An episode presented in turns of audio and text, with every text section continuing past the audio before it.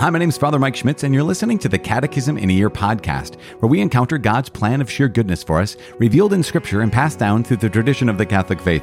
The Catechism in a Year is brought to you by Ascension. In 365 days, we'll read through the Catechism of the Catholic Church, discovering our identity and God's family as we journey together toward our heavenly home. This is day 315. We're reading paragraphs 2415 to 2425. As always, I am using the Ascension edition of the Catechism, which is amazing, and also includes the Foundations of Faith approach. But you can follow along with any recent version of the Catechism of the Catholic Church. You can also download your own Catechism in a Year reading plan by visiting ascensionpress.com/ciy, and you can click follow or subscribe in your podcast app for daily updates, daily notifications.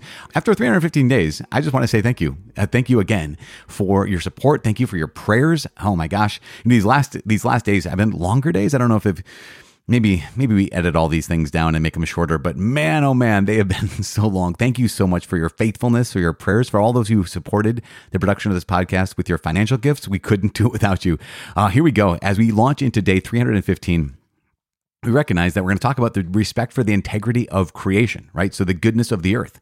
We recognize that just like we looked at our own lives and say, okay, here are the gifts I have, here are the things I worked for, here are, are my material goods. I'm a steward of my material goods, just like I'm called to be a steward, not an owner of the earth. We're also going to look at, in a, in a unique way, the social doctrine of the church, which developed basically, well, in the 19th century when the gospel encountered modern industrial society. Because, you know, up until then, the world was relatively stable. And I say stable, I don't mean like there was no wars, there's no famine, there's no, there was a lot of stuff that went on. But things radically changed with the introduction of the industrial society. The industri- they even called it the Industrial Revolution. Remember that from class. So the church basically encounters this kind of whole new world and so creates this social doctrine of the church in the 19th century. So we're going to look at that and also dive into just this how is it that God is calling us through his church to engage in this world? So that's what we're looking at today, paragraphs 2415 to 2425. As we begin, let us call upon the name of the Lord and enter into prayer. Father in heaven, we praise your name and we give you glory. We thank you. We thank you for continuing to teach us, especially to continuing to teach us through your church. Lord God, we realize that without the living magisterium, the living teaching office of the church, we would find ourselves lost in so many ways in this postmodern world. But you continue to speak to us through your church. You continue to unpack your revelation to the world through your church. And so we thank you. We thank you for your church. We thank you for this truth. And we ask that you please help us to be stewards of all of our resources, to be stewards of the world, and to engage in this world in a wise, compassionate, just, and loving way, the way you would engage this world. If you came now, Lord God, and lived with us, help us to live like that right now. In Jesus' name we pray. Amen. In the name of the Father, and of the Son, and of the Holy Spirit. Amen. It is day 315. We're reading paragraphs, as I said four times now, 2415 to 2425. Respect for the integrity of creation. The seventh commandment enjoins respect for the integrity of creation. Animals, like plants and inanimate beings, are by nature destined for the common good of past, present, and future humanity. Use of the mineral, vegetable, and animal resources of the universe cannot be divorced from respect for moral imperatives.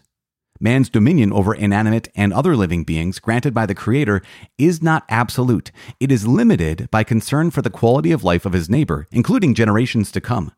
It requires a religious respect for the integrity of creation. Animals are God's creatures. He surrounds them with his providential care. By their mere existence, they bless him and give him glory. Thus, men owe them kindness. We should recall the gentleness with which saints like St. Francis of Assisi or St. Philip Neri treated animals. God entrusted animals to the stewardship of those whom he created in his own image. Hence, it is legitimate to use animals for food and clothing.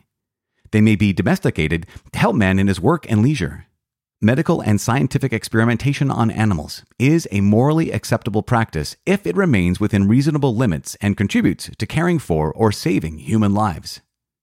It is contrary to human dignity to cause animals to suffer or die needlessly. It is likewise unworthy to spend money on them that should, as a priority, go to the relief of human misery. One can love animals. One should not direct to them the affection due only to persons. The social doctrine of the Church. Christian revelation promotes deeper understanding of the laws of social living. The church receives from the gospel the full revelation of the truth about man. When she fulfills her mission of proclaiming the gospel, she bears witness to man in the name of Christ to his dignity and his vocation to the communion of persons. She teaches him the demands of justice and peace in conformity with divine wisdom. The church makes a moral judgment about economic and social matters when the fundamental rights of the person or the salvation of souls requires it. In the moral order, she bears a mission distinct from that of political authorities. The church is concerned with the temporal aspects of the common good because they are ordered to the sovereign good, our ultimate end. She strives to inspire right attitudes with respect to earthly goods and in socioeconomic relationships. The social doctrine of the church developed in the 19th century when the gospel encountered modern industrial society with its new structures for the production of consumer goods, its new concept of society, the state and authority, and its new forms of labor and ownership. The development of the doctrine of the church on economic and social matters attests the permanent value of the church's teaching at the same time as it attests the true meaning of her tradition, always living and active. The Church's social teaching comprises a body of doctrine which is articulated as the Church interprets events in the course of history, with the assistance of the Holy Spirit, in the light of the whole of what has been revealed by Jesus Christ. This teaching can be more easily accepted by men of goodwill the more the faithful let themselves be guided by it. The Church's social teaching proposes principles for reflection. It provides criteria for judgment. It gives guidelines for action. Any system in which social relationships are determined entirely by economic factors is contrary to the nature of the human person and his acts. A theory that makes profit the exclusive norm and ultimate end of economic activity is morally unacceptable. The disordered desire for money cannot but produce perverse effects. It is one of the causes of the many conflicts which disturb the social order. A system that subordinates the basic rights of individuals and of groups to the collective organization of production is contrary to human dignity. Every practice that reduces persons to nothing more than a means of profit enslaves man, leads to idolizing money, and contributes to the spread of atheism. As Jesus said, you cannot serve God and mammon. The church has rejected the totalitarian and atheistic ideologies associated in modern times with communism or socialism. She has likewise refused to accept in the practice of capitalism, individualism, and the absolute primacy of the law of the marketplace over human labor. Regulating the economy solely by centralized planning perverts the basis of social bonds. Regulating it solely by the law of the marketplace fails social justice, for there are many human needs which cannot be satisfied by the market.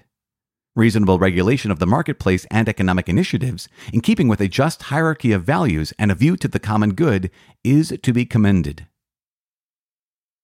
Right, there we have it, paragraphs 2415 to 2425. Let's go all the way back to the beginning here of 2415 to 2418 on the respect for the integrity, the goodness of creation this obviously comes from the story of creation that God makes this world and he makes this world good, right? and then he place, places human beings in a place, a posture, a position of dominion over the earth. Now, when it comes to dominion, I remember as a kid thinking that, okay, dominion means, yeah, it's ours. So just do what, do with it whatever you want. And then, of course, my my sensibilities, I was I was I was taught better than that, and I came to realize that dominion is the kind of dominion of a steward, right? The, the, the key word we've been using so many times over the last couple days. Not an owner where I can say I can do whatever I want with my stuff, but a steward where I recognize that this not only belongs to God, this earth belongs to God, it also belongs to each other. And so here, very, very clearly, it says in 2415, it says that animals, like plants and inanimate beings, are by nature destined for the common good of past, present, and future humanity.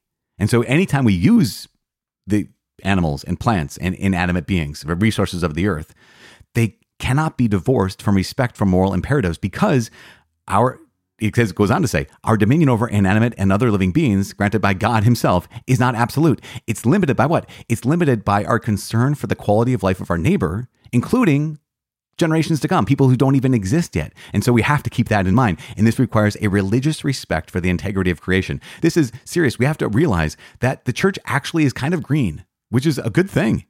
Because why? Because we respect the fact that when I say green, right, I mean we, we are concerned with the environment because we recognize, yes, at the top of the environment, at the top of the food chain belongs human beings made in God's image and likeness, but not as masters, as stewards. And so going on to say, when we when we are good stewards of creation, we are acting as the Lord in the world, right? We're acting eh, on behalf of God Himself, whose world it belongs to, right? Does that make sense? So let's apply this. Apply 2416. Let's look at animals. Animals are God's creatures. They have a goodness. And I remember thinking about this in college, just reflecting on the fact that an animal's mere existence glorifies God. I think it even says this in the Catechism. By their mere existence, they bless him and give him glory. And therefore, we owe animals kindness. That, that's just such a what what a word from the church. We owe animals kindness. At the same time, 2417 explains this and says, okay, here's what this means. It means since God has entrusted animals to our stewardship, it's legitimate to use animals for food and for clothing.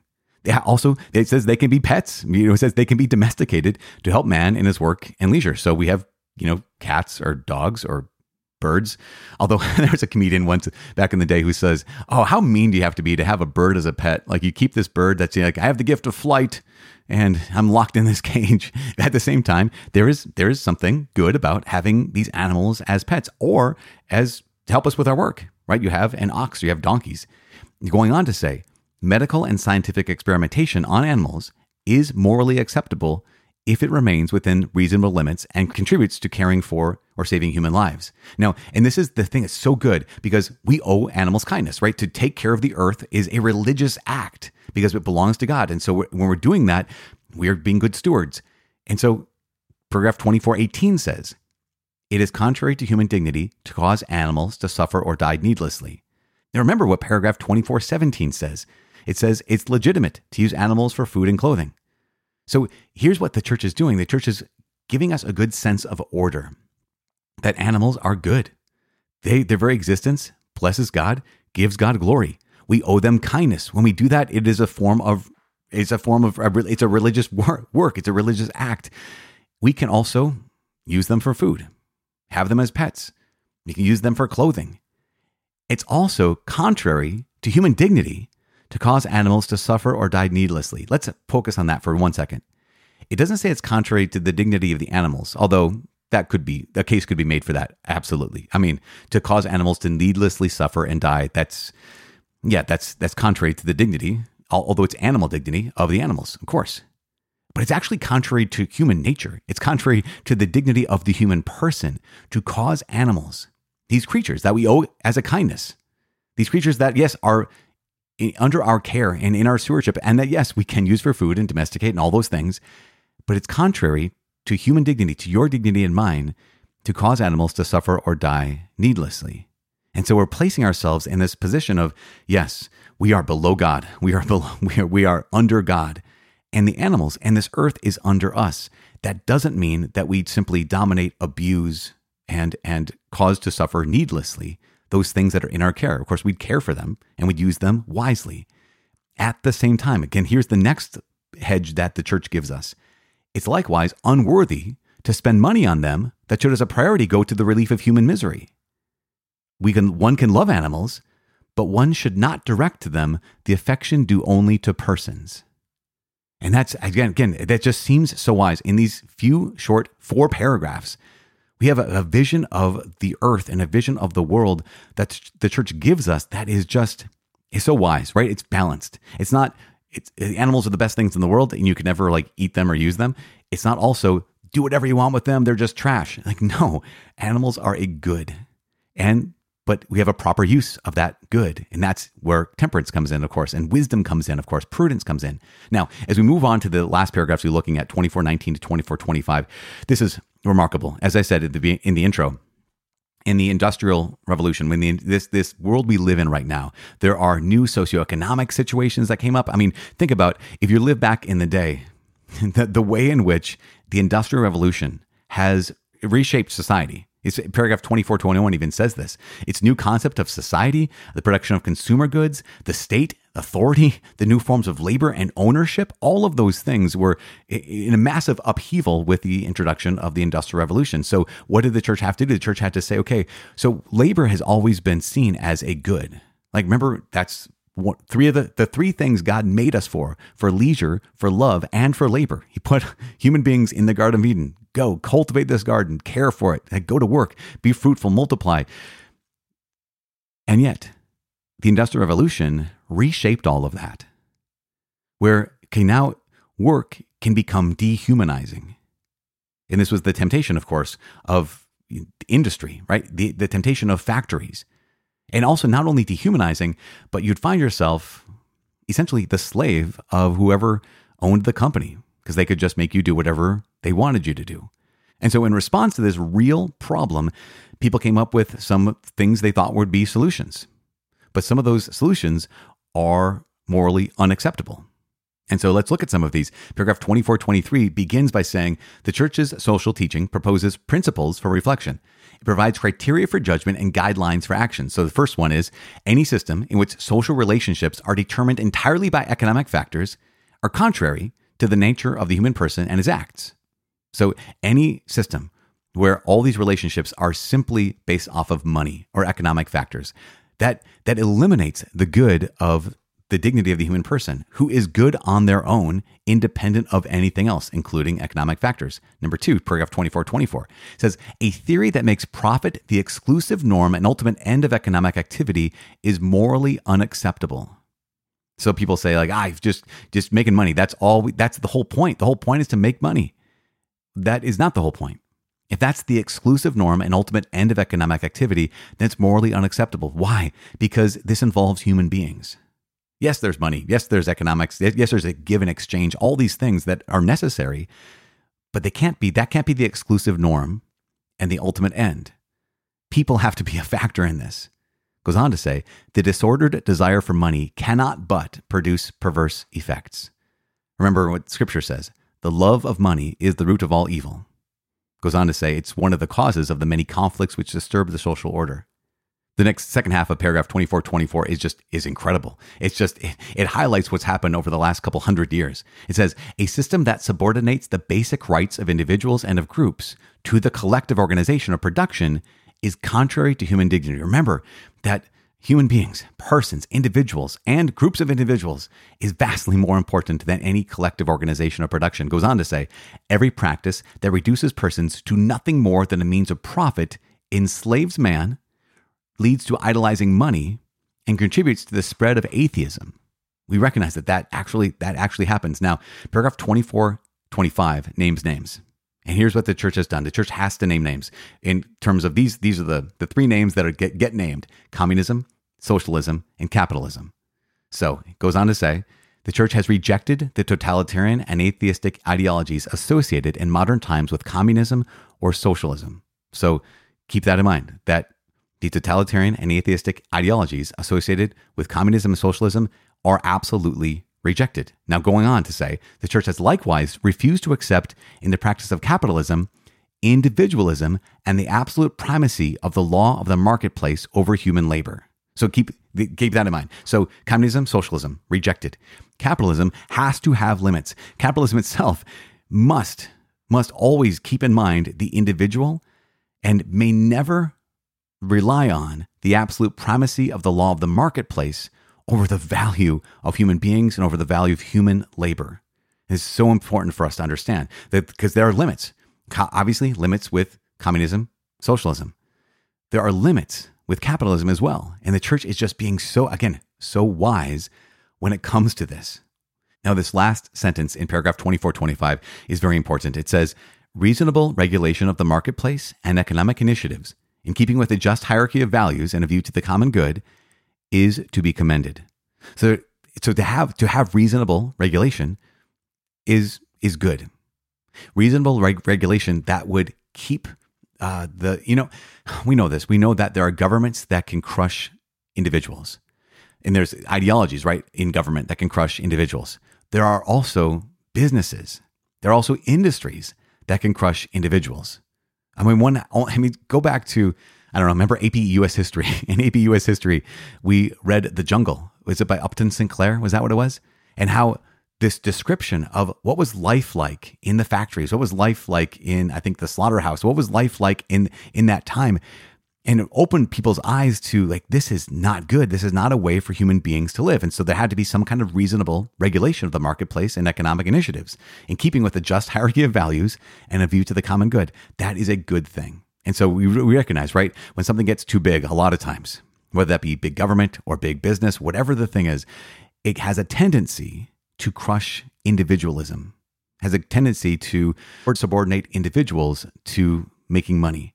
And the church says reasonable regulation of this with an, an eye to just hierarchy and a common good is is a good thing. Is that to be commended? Now, I hope hopefully all this made sense. You know, we find ourselves in this really complex world, and yet the church is a voice of clarity. And I think it's so important for us to realize, yeah, in this complex world, I need to have a voice of clarity. And that voice is scripture, but we also need the living voice of the church to continue to teach us here and now because we live in this world here and now. Right now, I want, I wanted to let you know that I'm praying for you. Please pray for me. My name is Father Mike. I cannot wait to see you tomorrow. God bless.